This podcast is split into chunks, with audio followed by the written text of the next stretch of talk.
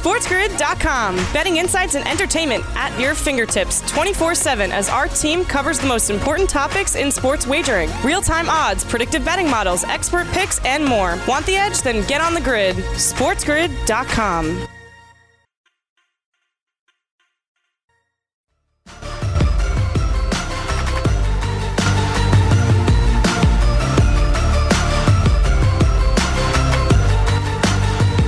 investors. It is another beautiful day in the neighborhood. Wednesday, October 28th.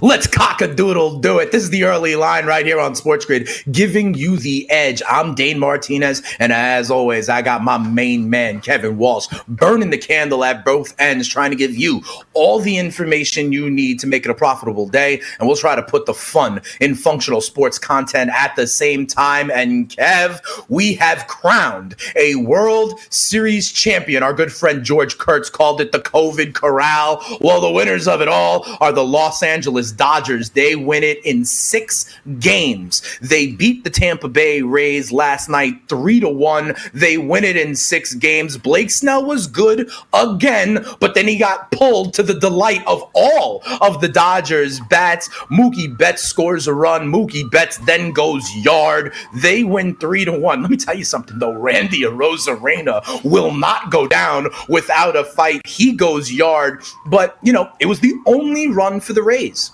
And I think that is endemic of what we saw this whole time and this whole World Series, Kev. The Tampa Bay Rays bats just weren't as strong, weren't as consistent, especially outside of Arozarena. You know, Brandon Lowe chipped in a little bit, but they just did not have the one through nine lineup of the Los Angeles Dodgers where it could come from anywhere. And they are your World Series champions, taking it down in six games.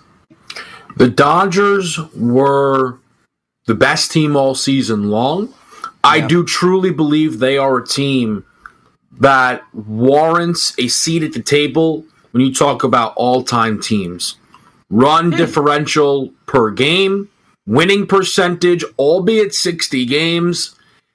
The lineup and the arms justify that conversation as well. Where are the easy outs littered with MVP caliber players?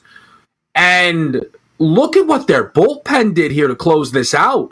The Rays bullpen, rightfully so, gets the headlines coming into the series. And in the deciding game, the Dodgers bullpen, seven and a third, two hits, no runs, no earned runs, right? No runs at all. Mm-hmm. No walks. No walks. Mm-hmm. Strikeout 12. I mean, almost perfect baseball from this bullpen. But let's yeah. get straight to it. The, well, before the game ended, the moment of this World Series, the decision to pull Blake Snell. I think it was the right decision to the point where I backed the Rays. For the first time, I backed the side with my own dollar when he pulled wow. Blake Snell because it was the right decision. Blake Snell, remember game two was perfect? Yes. Was sure perfect. Was. And then we got into the fifth, and he walks Kike Hernandez, gives up a two run shot to Chris Taylor, walks Mookie Betts, gives up a hit to Corey Seager, and gets yanked but it's not the story because they have a four run lead when that all happened. So we move past it. The reality is Blake Snell not as good the third time around. Look at that crazy analytics. Those are easy numbers to understand. And he went to his bullpen, and Anderson blew it. But I think it was the right decision, Dane.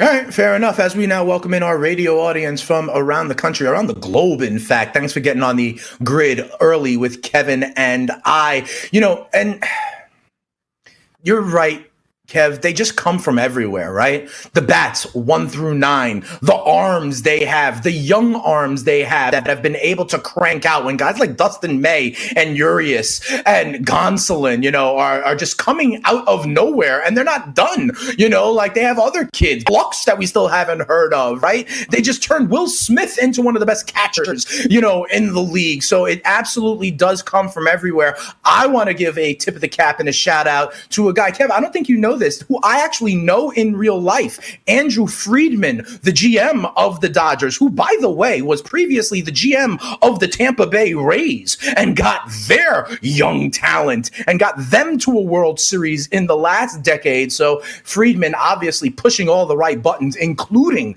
getting Mookie Betts onto this team, which was likely the cherry on top. Let's give a big shout out, Kev, to Corey Seager, who was the World Series MVP. Kev, he was also the NLCS MVP. I mean, the man hit 400. The man had a, um, a slugging percentage of 700 and on base of 550. That's an OPS, Kev, of over 1.25. Can you imagine that, fantasy people, if you get that kind of OPS in a week or in a season? But to me, the point is, Kev, if going into this playoffs, let's say, you would have probably listed off four, five names before you got to Corey Seager right? In terms of the bats that were going to be dominant for this Dodgers lineup. You would have said Cody Bellinger. You would have said Mookie Betts. You would have said Max Muncy maybe or Justin Turner maybe before you even get to Corey Seager. It just shows the absolute depth of this championship team. And that's the reality. They you know they've been doing this for a long time now. This team goes to the World Series 3 of 4 years loses to the World Series champion the last three consecutive seasons because it was the Nats who took them out the year they didn't yeah. get to the dance. They got here, they were the best team in baseball. Will it ultimately be remembered for the championship or for what happened after? Mm. It's to the eye of the beholder. But yep. this was the best team in baseball, and I don't believe there's an asterisk on this World Series winner. Nah, that's interesting. I agree with you. In all time conversations, maybe it'd be different with a 60 game season, but we'll talk about what you're referencing, the big story coming out of this when we come back.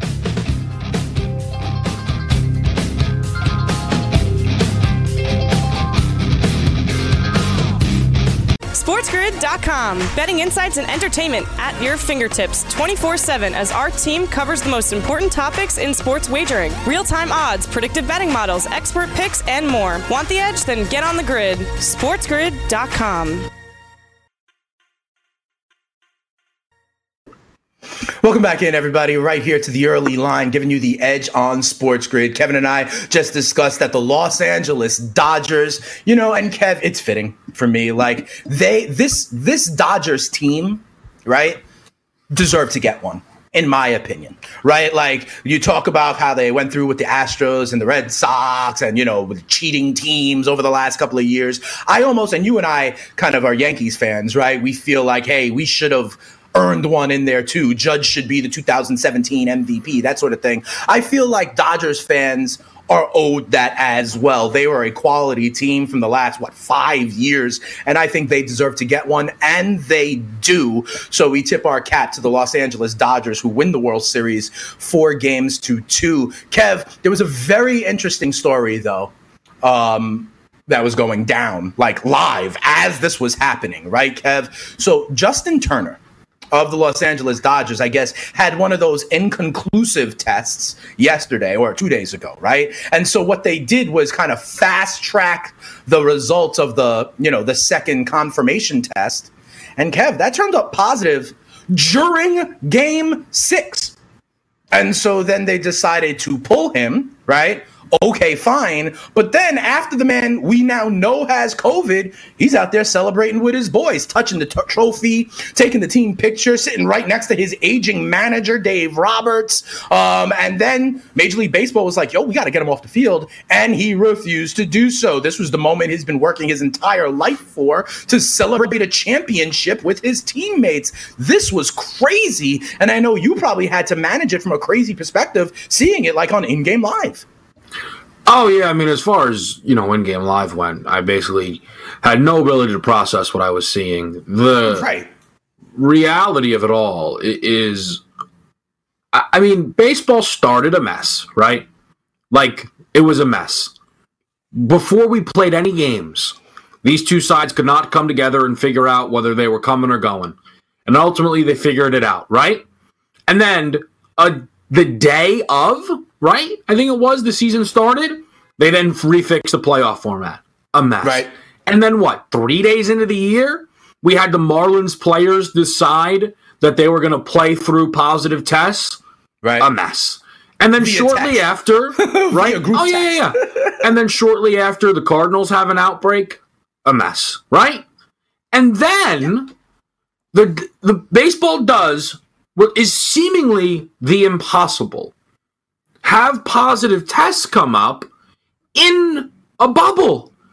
They they got through all of it. The Marlins, the Cardinals, the negotiations. They, They get were lauding how there were no positive tests for like what 54 days or something like that. in the bubble, all of a sudden we somehow get a positive test.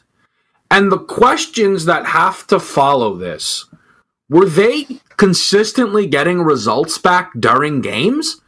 What is the point of the tests? I mean, at this point, like you might as well keep them at home. The reality for baseball It's like, is that just clears you. How are you playing before you're cleared? That's like we're gonna Right. get the results of this Correct. MRI. You may have a torn ACL, but you know what? Until we get the test results back, you go run out there off tackle.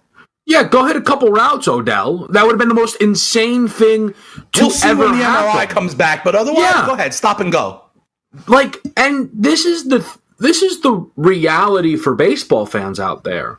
You are a non-Dodgers comeback away from us not having Game Seven, Game seven. Yeah. for weeks. Yeah. I don't know how. I don't know If the how the whole last night, Dodgers what team, happens? Right. like I, I don't know how there's not an entire outbreak amongst the Dodgers. And I think we need may to be find out honest. in two days that that's the case. There, we, we may think- find out in two days. But then again, they may just stop testing them, right? But this is the this is the thing. No, they're all going to be tested and it'll come out. But the reality is, baseball saw the finish line, and they said, "Nah, we're not shutting this down. We're going Mm-hmm. through." And that's what they did. They said, "We'll pull Turner, and we're going through."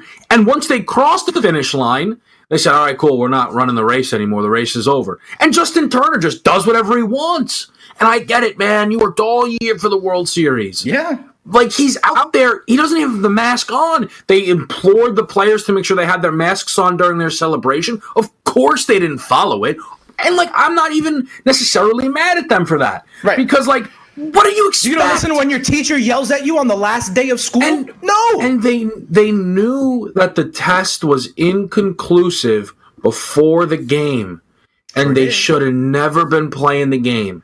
They and this is the thing i will make i will make this point very simply for people right? They are going to say ah can't we just focus on the world series winner we got through the season? Do you not think that's what dane and i want to be doing do you think i have any interest in continuing to talk about baseball's failing protocols None. Zero. I want to talk about how good this Dodgers team is. I want to spend time talking about the Yankees getting back on the horse. I want to sit here and have the weirdest conversation of where I'm defending Kevin Cash, who I outwardly dislike. But instead, this is what we have to do because of the, the degree to which they just dropped the ball. Like, this being the story is Major League Baseball's fault, not mine, not anybody else's. It's Major League Baseball's fault that the story of the World Series is Justin Turner getting pulled in the eighth inning. It's Yeah, unbelievable. It's, it's, it's a little It's bit crazy, and I think it does speak a little bit, Kev. You know, we shouldn't go down this path necessarily, but I think it speaks to the entire country kind of getting tired of this and kind of letting their guard down a little bit. You know, I've in the NFL also. Listen, we're having tests. Dawson Knox last week, we didn't understand the Raiders, right? But it's kind of like we're gonna plow through you know the, the idea of the fatigue of this and it's a slippery slope as we enter uh, the fall and winter months. But you know this story will continue to move right? But as we do kev all the time after a champion is crowned right? When the lakers won it we immediately looked to the odds for next year. We started talking about teams like the warriors and the nets and stuff like that. So immediately in kind, they post 2021 World Series odds. Kev, the Dodgers, and as is customary, right? The reigning champions are your favorites. You got the Yankees at 550. I see the Braves 9 to 1. The Padres have some legs at 13 to 1. Hmm. And on and on we go. Tampa, Chicago, some of the other teams we have been talking about. Kev, I know it is early. I know it is quick knee jerk reaction. Where is your value for next season? And obviously, there'll be, you know, free agency and movement right. and improvement and all this stuff, right? But where do you like? So, I, I mean, I would tell uh, people that if you have conviction as to where Trevor Bauer is going to land, that Fair. is your value. But I can just tell you a couple of spots that jump out to me. Now, whether they're value or not, I, I'm not positive. But the Astros at 15 to 1 is a bit surprising. Not only yeah. that size of a gap between them and the Yankees, but they trail the Rays and the White Sox in the AL odds. When you consider that they were significantly closer to the Yankees before this season started and then got ultimately as far as they could go without winning the American League, I feel like that might speak volumes to the expectations of maybe Verlander not being around next year because hmm. I feel like this team put forward a a good enough showing in the postseason that you know them being passed by by you know your White Sox and again that gap yeah. that exists there uh, jumps out to me. And similarly on the NL side of things, the Cubs thirty to hmm. one. I mean that feels like a, a total sell job from the book. And yeah. I'm again, I'm not telling you I necessarily disagree, but that was a team that was in the top, you know, four all season long for the National League. I understand they dropped the ball to the Miami Marlins, but mm-hmm. to be, you know, off from 25 to 1 numbers that sit next to the Mets and the Nats, I feel like that is substantial. That's fair. With the Cubs, you know, they're going to be a team that is going to struggle to keep their core together in this offseason. Uh, there's some that could look to bolt Anthony Rizzo, just to name one. You know, Kev, I look at these teams that we talk about all the time that are disrespected and they are consistently disrespected. Hmm. Kev, how are the Oakland A's 21 to 1? We talk about them all the time as maybe one of the best teams out there. And again, 21 to 1. But if you believe that the evil empire is going to get back on track, plus 550 will do it. We turn our attention to college football with our guy, Joe Lisi. Plenty to discuss. You know I'm lobbying for chaos theory. We'll see what he says another week in when we come back early. SportsGrid.com. Betting insights and entertainment at your fingertips 24 7 as our team covers the most important topics in sports wagering real time odds, predictive betting models, expert picks, and more. Want the edge? Then get on the grid. SportsGrid.com.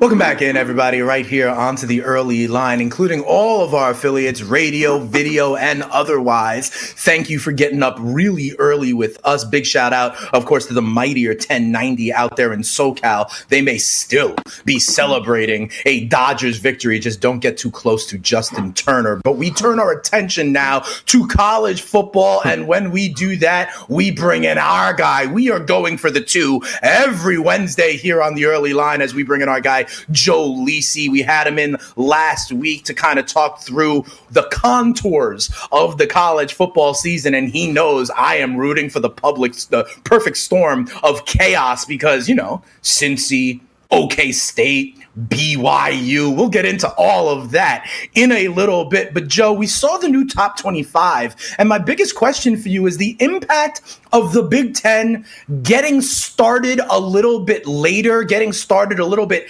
after everybody, right? Most notably, obviously, the Hoosiers get that big win against Penn State. I still don't know if he lunged and got that two point conversion in. But the where place I want to start are the Wolverines, Joe. Michigan comes in, they get a good road victory against the Gophers. They row the boat, you know, all that good stuff. They get that W, right? But to me, they zoom all the way up. Milton zooms all the way up in the Heisman voting. Talk to me about the Big Ten's entrance into the you know, into the arena, shall we say, and the impact that, you know, players and teams are getting after just one week. Yeah, that's a great point, guys, and and thanks for having me. You might see chaos this coming Saturday with, with it being Halloween. Crazy things happen in the mm-hmm. landscape of college football on Halloween night, so keep an eye out for that. But you're absolutely right in terms of the Big Ten landscape. I agree with you. I think when you look at the Big Ten, I think they're starting at just the right time in terms of the season because you see some of the other conferences, guys, beat each other up. And when you have Ohio State and you have Michigan with quality week one matchups and victories, they zoom up the charts and they're sitting in a, a positive position right now. I think when you look at Michigan overall, guys, I mean, the biggest thing for me is that they were able to get a critical road win with a new starting quarterback in Joe Milton. He stepped up, solid performance, but that was a much needed win for Jim Harbaugh and the crew because 12 and 12 since 2016 on the road or on a neutral field site. Yeah, so you know that's the thing, right? Michigan, uh, you know, as Dane mentioned, goes to 13. I might argue, Joe, that they didn't move up high enough, uh, unless Minnesota was completely overrated. But you tell me, is that not maybe the best win Harbaugh's put under his belt at Michigan? When you consider, you know, they lose that game. I don't want to say their season's done, but that's kind of the nature of college football. Every single win really, really does ding you. They were very short road favorites, and uh, I mean, they get the job done. Look, the 13 6 next, next to them, they continue to handle business. That'll move up. Is this Michigan team for real? Might this actually be the group that Harbaugh can take to at least a very, very competitive game against Ohio State, if not more?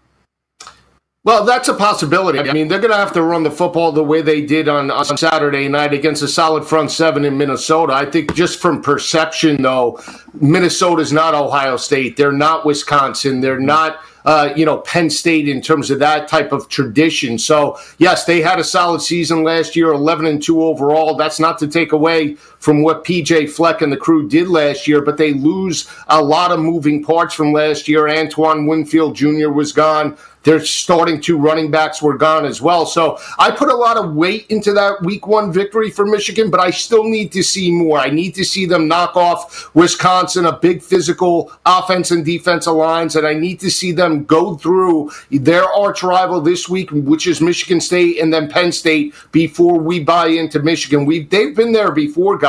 They've been a top ten team, but they haven't been able right. to close the door. We'll see if they can do it in 2020.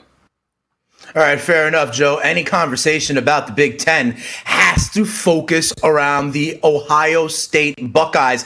Justin Fields looking absolutely ridiculous in his first outing, you know, threatening the Heisman and Trevor Lawrence. But they've got a big game this weekend. It's, it's a little less on the marquee because the Nittany Lions went down in their opener, but the Buckeyes travel to Happy Valley. This is a matchup three versus 18 in the polls. We know Ohio State will have to, you know, kind of get through the gauntlet to be up there with Bama and Clemson. And this is a tough test in only week two for the Buckeyes. Talk to me about what you think in this game, Ohio State and Penn State, biggest game of the week, in my opinion.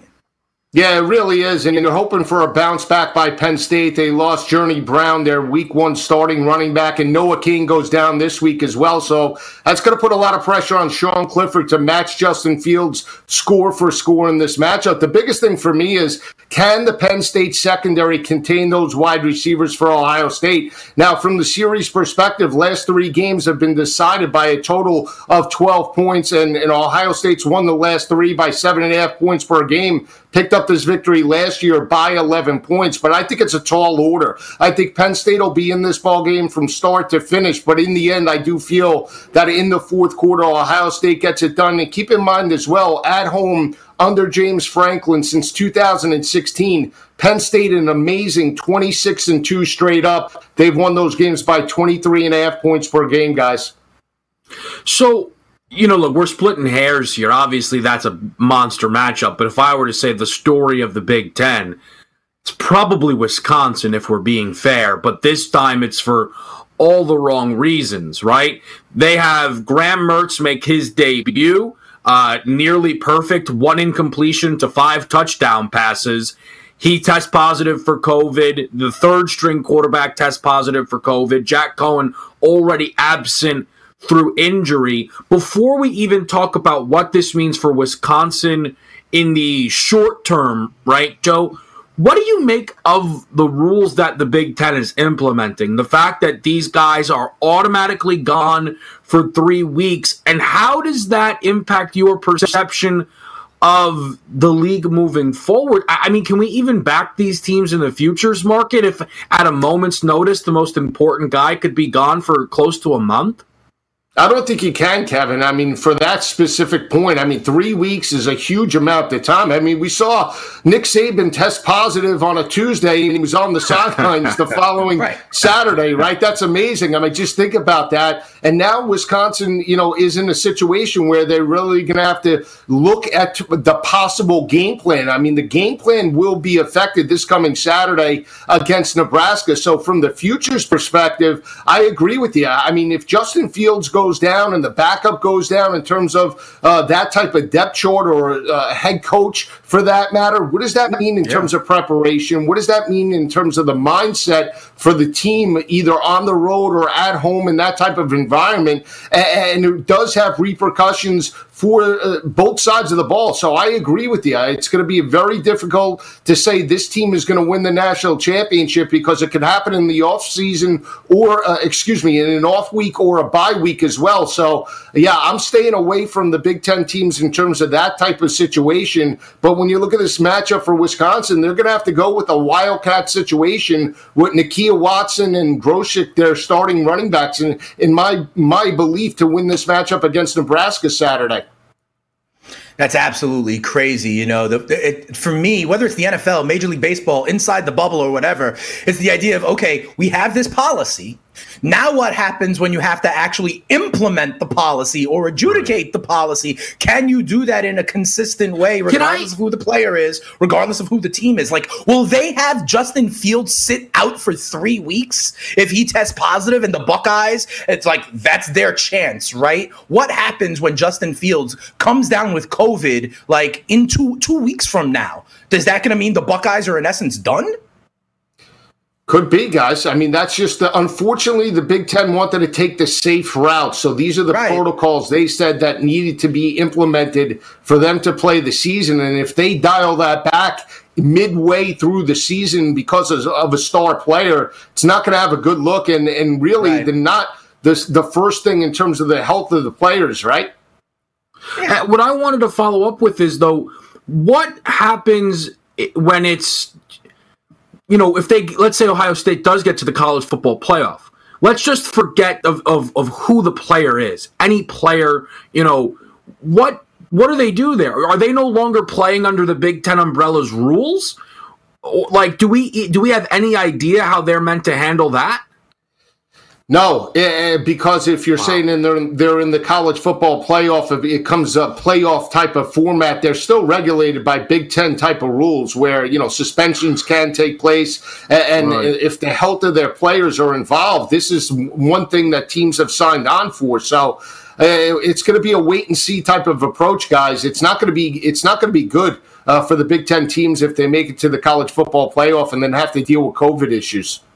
Wow. Yeah, that's absolutely crazy. And you know, one thing I've learned in 2020, whether it's in the the world of sports or in just our country, right? It's like from the top the, the, the federal idea of laws or mandates. Then there's states. Then there's cities. Then there's individual decisions, right? And we're seeing that in college football as well. The NCAA will maybe decide something. Then these conferences can do whatever they want, whether they're going to play or not, start late, what have you, whatever rules around suspensions, how to be eligible for a championship game. Then individual schools can decide if they're going to play or what kind of things they're going to have. And then individual athletes can still opt out. And when you have this mishmash, right, of intentions, regulations, requirements, expectations, it becomes a very slippery slope. When we come back on the other side of the break, though, Joe, here's what we're going to do. We're going to zone in on some of the games this week, especially some of the games impacting the teams that go around our chaos theory. Is it possible for BYU? Cincy, Oklahoma State has a big one on the horizon. We will try to figure out if any of these teams are going to fall by the wayside this week when we bring back Joe Lisi on the other side of the break to put the fun and functional sports content right here on the early line.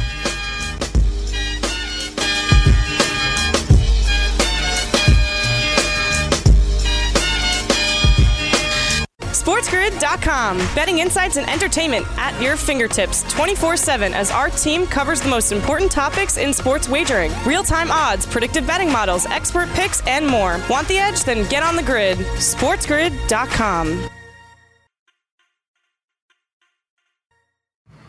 Welcome back in, everybody, right here to the early line, giving you the edge on SportsGrid. We're talking college football. We're going for the two with Joe Lisi. So here's what I got to ask you, Joe. Last week, in case you didn't realize, I am all about the perfect storm of chaos. I want the pollsters, I want the committee to be in the tough spot of having to evaluate an undefeated team that's not a public team up against, you know, maybe a one-loss Texas A&M or maybe a one-loss uh, Penn State or something like that. That's what I want to see. So I want to ask you about the ways that that can happen.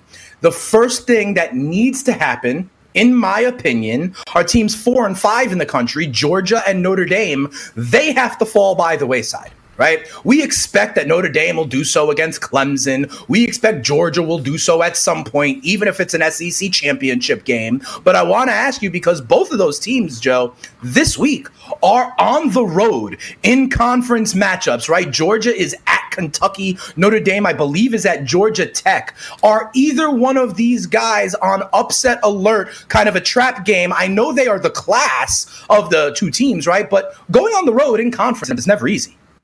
No, it's not, guys. And uh, from the spread perspective, I like both underdogs. You're going to call me crazy now. Georgia's dominated Kentucky. They've won 10 straight games. The last four games, they've won by an average margin of victory of 17 and a half points per game. But let's keep in mind that Georgia does have their rivalry game with Florida the following week. I know they didn't look hmm. good a couple weeks ago against Alabama, but this is a very solid offense and defensive lines for Kentucky, and their secondary is very opportunistic. Haven't let up a touchdown pass over the last three weeks. They forced nine turnovers in during that span. I think they could be in this ball game from start to finish. I, I don't think Georgia's as a, an elite team as people hmm. think. And look for Terry Wilson and the night offense for uh, Kentucky to run the football. I already took them plus the 14 and a half. I really like Kentucky to keep this game close. They haven't wow. de- defeated Georgia since 2009. I think they could be in this ball game in the fourth quarter.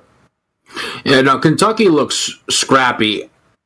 Georgia Tech hanging around with Notre Dame. Listen, I this is not an Irish thing. I laid three and a half with Boston College, so I watched an unnecessary amount of Georgia Tech last week. Um, that team's terrible, and now maybe Notre Dame lets it down, coming off of what I thought was a pretty impressive victory. I don't know what you made of that victory, Joe. I mean, usually anyone that wins forty-five to three, but they were only ten and a half point favorites, Notre Dame, and they rolled Pitt. Do you think it could be a trap spot for the Irish, laying a pretty big number? It could be a trap spot in the sense of I was with you. I was on Notre Dame for the first half. I laid six and a half and five and a half in that ball game. So happy to see them jump out to a dominating first half against the Panthers and Joey Yellen. The, the big thing for me is wide receivers. We need to develop that elite wide receiver that they had last year. They're going to need that against Clemson. Kyren Williams can't carry this team, not just on the ground with the rushing attack, but in terms of his ability to catch the football in the short to intermediate passing game. Georgia Tech is a blue collar team. I think they match up pretty well in the interior against Notre Dame's offensive line. They're going to look to run the football keep Ian Book on the sidelines and playing at home, guys. This is their Super Bowl. We saw Louisville step up a couple weeks ago. I know Georgia Tech did not look good against Clemson, got blown out by uh, Jurkovec and the crew for the Eagles, but I think Geoff Collins has this team ready, and I, I think it's a close game. Uh, now, I think Notre Dame wins, but I think it's in the area of about 14 to 17 points. Wow. All right, Joe. Now we get to the point of our conversation that I'm excited about. Okay. These two teams that I'm calling my teams for the rest of the season, the, the early line has adopted them because I want to see chaos, right? So we're talking about number six, Oklahoma State, and number seven, Cincinnati. Two teams that still have zeros on the right side of their column. Now, I don't know if they're going to keep them, but if they do, I believe they got a chance to crash the party. So talk to me about these two teams because Oklahoma State got a big win in conference against a ranked Iowa State last week, but now they have Texas and Ehlinger and the crew, and I'm worried about them continuing on. In the same vein, Cincinnati, I thought looked good against SMU, kind of proving it with the defense that you talked about last week, but they don't have an easy matchup against Memphis this week. I see, you know, OK State and Cincinnati as the first uh, potential party crashers of them all, but they both have tough matchups this week. Do either one of them fall by the wayside?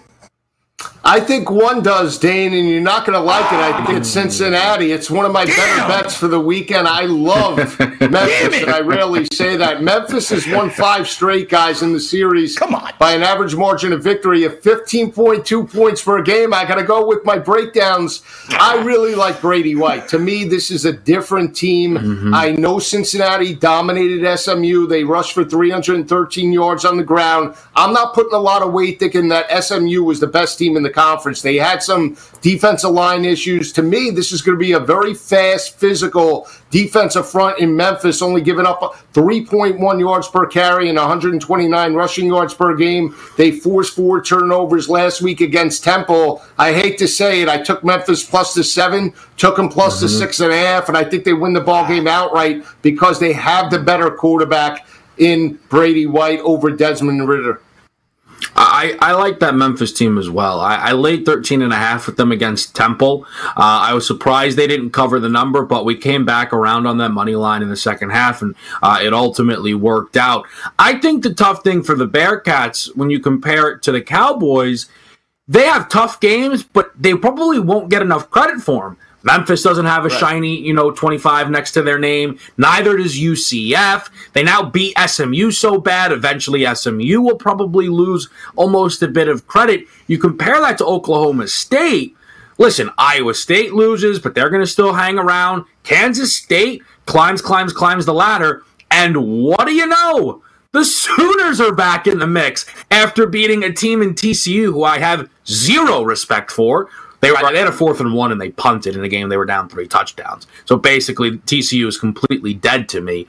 But what do you think about Oklahoma State's victory over Iowa State, ultimately a backdoor cover for Brocktober, and then going up against Sam Ehlinger and this Texas group?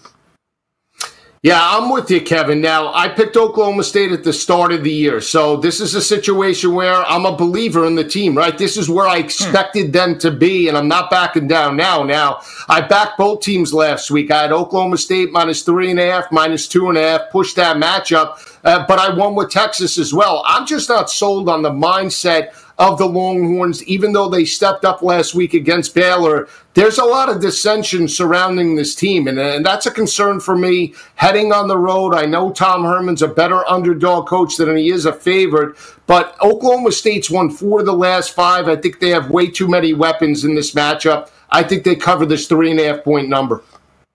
Now, if we're going to do chaos theory, then I, I hate to be dramatic, but I'm going to be.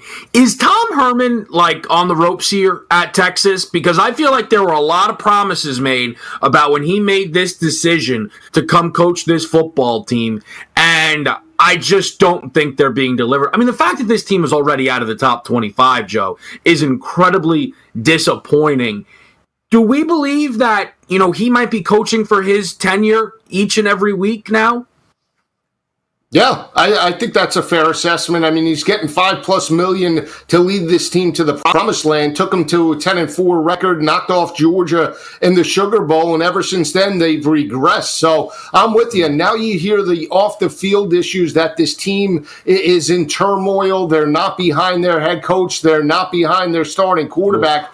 There's a lot of rumblings going on. That's a that's a lot to ask for in terms of playing these marquee matchups each and every week to show that type of consistency. It's hard enough to win on the football field when you have off the field issues and players questioning your head coach. That's a lot to ask. So a lot of pressure on Tom Herman. If they don't like, let's say, run the table the rest of the way and blow mm-hmm. out everyone, hey, he could be on the outside looking in for a job in 2021. Somebody hmm. call That sounds Meyer. like uh, something we're hearing with a lot of teams in the state of Texas yeah. these days, pro and college. But I digress. Here's what I want to ask you. You know, Joe, you're putting, you know, stakes through my heart here saying you think the Bearcats may go down. I like the fact that you're still with the Cowboys, but I've got to push chaos theory with you. Another team that I believe is viable for chaos theory is the BYU Cougars, who have looked amazing, Joe, winning by like 30 points a game, and they do not have the task in front of, say, Cincinnati or in front of, say, Oklahoma State this week. Talk to me a little bit about BYU. I mean, they're four touchdown favorites. I think they get past Western Kentucky. But talk to me about what is the ceiling for this BYU team if they maintain a zero on the right side of their column and, you know, Cincy falls by the wayside. Ultimately, let's say OK State does get a loss, whether it's in Bedlam or elsewhere. How high can the Cougars go? I think they can be there. Maybe five, maybe six. Uh, I mean, uh, and Ooh, barring, like, let's say, I need four, Joe. I know. I, I, think they can get there. I mean, I think. Put it this way, guys. If if one SEC team, let's say Alabama, were to lose to Auburn or lose two games along the way, and then you have that type of argument. If Ohio State loses, uh, Clemson, let's say, loses to not only Notre Dame, but let's say at the end of the year they play Pitt and Va Tech, very two very difficult ball games. Then I think BYU has an argument. I think it'll be very difficult for them to crack the party. But if there is going to be a team that does it, I mean, BYU at, at an undefeated record with Zach Wilson, an underrated quarterback, because of the pedigree, I think the Cougars have a shot. So, do you think they'll go undefeated then? Let me ask you. Yeah, like I think there's a possibility they will. Can they run the table? Okay. Yeah, they can. So I mean, I gotta, their schedule is very manageable. Okay, so I got to put all my all my juju that I had behind the Cincinnati Bearcats and transfer that. It sounds Don't like jump by you Cougars. All right, well, I listen to Joe Lisi. If he's scared, then I got to be scared. I got one other question for you on this vein. Okay, we started Joe with the idea of the Big Ten getting going and all of the impacts that they have after just one week. Honestly, next week the Pac 12 will get going, Joe. And I see real contenders potentially in Oregon or USC. So I want to ask you the same question. If Michigan can fly up, if Indiana can fly up, what about a team like Oregon, like the Trojans, who are, you know, respected and known nationally? If they do in a very truncated Pac 12 season, what if they run the table? Yeah, that's a great point. I think they'll be in the college football playoff. Do not like Oregon, though, guys. They lose three of their four starters out of the secondary. Sine Pool, their starting offensive tackle's gone. No quarterback to follow up Justin Herbert. That's going to be a huge order for Oregon. On paper, they look there, but I, am not buying into the Ducks. I would take USC with Kedon Slovis. Give you two dark horses. Mm-hmm. I like uh, Jayden uh, uh, Daniels with Arizona State and Herm Edwards, and I like Washington uh, with Jimmy Lake, their new new coach in, in, that matchup. They play defense, and that's what you need to crack the college football playoff. Keep an eye out for both of those dark horses. Let me quickly ask you before we let you go, Joe. Najee Harris, 30 to 1 to win the Heisman. Jaylen Waddle out for the season. This guy has 14 touchdowns. Next closest country in the country is 10. Only two guys even have double digits. Sixth in total rush yards. Do I got a shot here if I take Najee Harris at 30 to 1 to win the Heisman? You do, and I told you a couple of weeks ago on the show. I forget what I was on. I gave Waddle and, and Najee Harris. I think I gave it to Ariel and Jared as two under the radar picks. I mean, uh, I, granted, Najee Harris is a Derrick Henry type of player, and as long as Derrick yeah. Henry dominates on Sundays, that, I mean, that'll translate to the college game as well. So Najee Harris, thirty to one, solid pick. They're going to need to run the football as the season progresses, too, guys. All right, absolutely. Well, Joe, thanks for spending some time with us. We'll see which of these teams are still left standing when we talk next week. Thanks for spending some time with us. We'll see you next time around, Joe. Anytime, guys. Love the show. Thanks, Joe.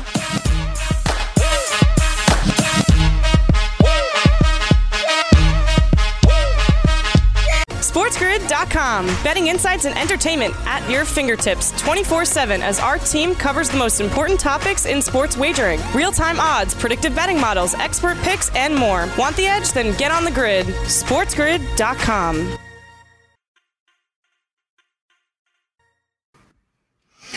Welcome back, everybody. Right here onto the early line with Kevin and Kev. I love having Joe Lisi on. That kind of insight is great. I like the fact that he buoyed parts of my chaos theory, but had no problem telling me, eh, I don't know if Cincy gets through this week. We will have our eyes on that. But Kev, you know, this is obviously all in the context of COVID right? We talked about yeah. how Wisconsin is going to be severely depleted. We talked about the risk of a Big Ten team, um, you know, and kind of what their protocols are in terms of quarantining for three weeks and the impact yeah. that can have if it's a really special player, you know, a la Tom Brady getting a concussion in the Super Bowl. We'll see what happens. But we have news on this kind of front today in the top 25, Kev, of college football. The Thundering Herd of Marshall. They have um, an issue now with one of their games. It looks like they are dealing with COVID, and there's been some decisions on their schedule. Yeah, Marshall was uh, slated to play FIU on Friday as well, which would have been cool. A top 25 team. They would have been in action. One of the bigger, uh, you know, a, a, big spot for them to probably show their mettle a little bit. Uh, doesn't look like, well, we're not going to be playing that. it, it is postponed. And I, I just want to say, as, as far as Marshall goes, yeah, I mean they're going to go undefeated, and they're going to, you know, they're in the top twenty-five. But the problem is when they beat New UMass by 45, it's not going to matter to anybody because that might not even be covering the number. And I'll even just throw out the team that sits right below them in the rankings, Coastal Carolina. Uh, they still got a couple of tough games this week. They're playing Georgia State, which is a good one. They got an App State meeting as well um, on yeah. the schedule. But, you know, this is the thing like BYU Marshall Coastal, you might have uh, all of these teams go unbeaten, close out the year in the top 15. Yeah. And that is still even valuable enough for guys like you and I.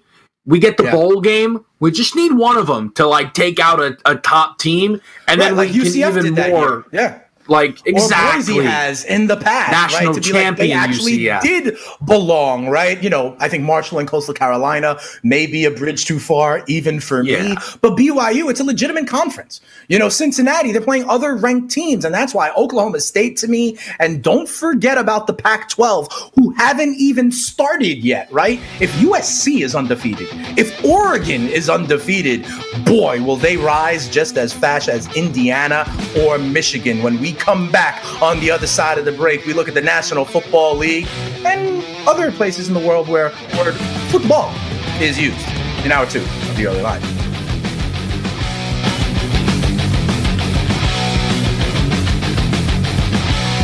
SportsGrid.com. Betting insights and entertainment at your fingertips 24 7 as our team covers the most important topics in sports wagering real time odds, predictive betting models, expert picks, and more. Want the edge? Then get on the grid. SportsGrid.com.